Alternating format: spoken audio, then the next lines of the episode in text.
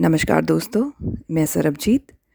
मैं आज आप लोगों के साथ एक और बहुत ही खूबसूरत और बहुत ही प्यारी सी कविता साझा करने आई हूँ। उम्मीद है आपको ये कविता भी बहुत पसंद आएगी। और ये कविता है, कुछ ना कहो। कुछ ना कहो, कुछ भी सुनने सुनाने का अब मन नहीं। कभी कभी शब्द भी बेमाने लगते हैं। बिना वजह बुदबुदाने का अब मन नहीं।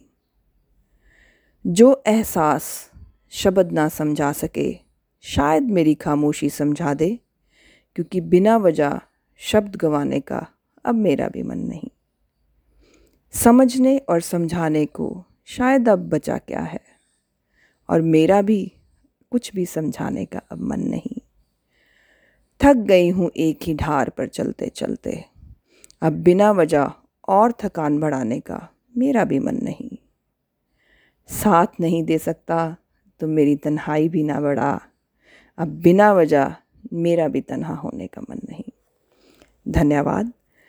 और मुझे यही लगता है कई बार सच में कुछ भी कहने की बजाय खामोश हो जाने का मन करता है। और जो आपकी खामोशी को समझ जाए, उनकी कदर ज़रूर कीजिएगा। इसी के साथ Thank you so much and keep following for my next update.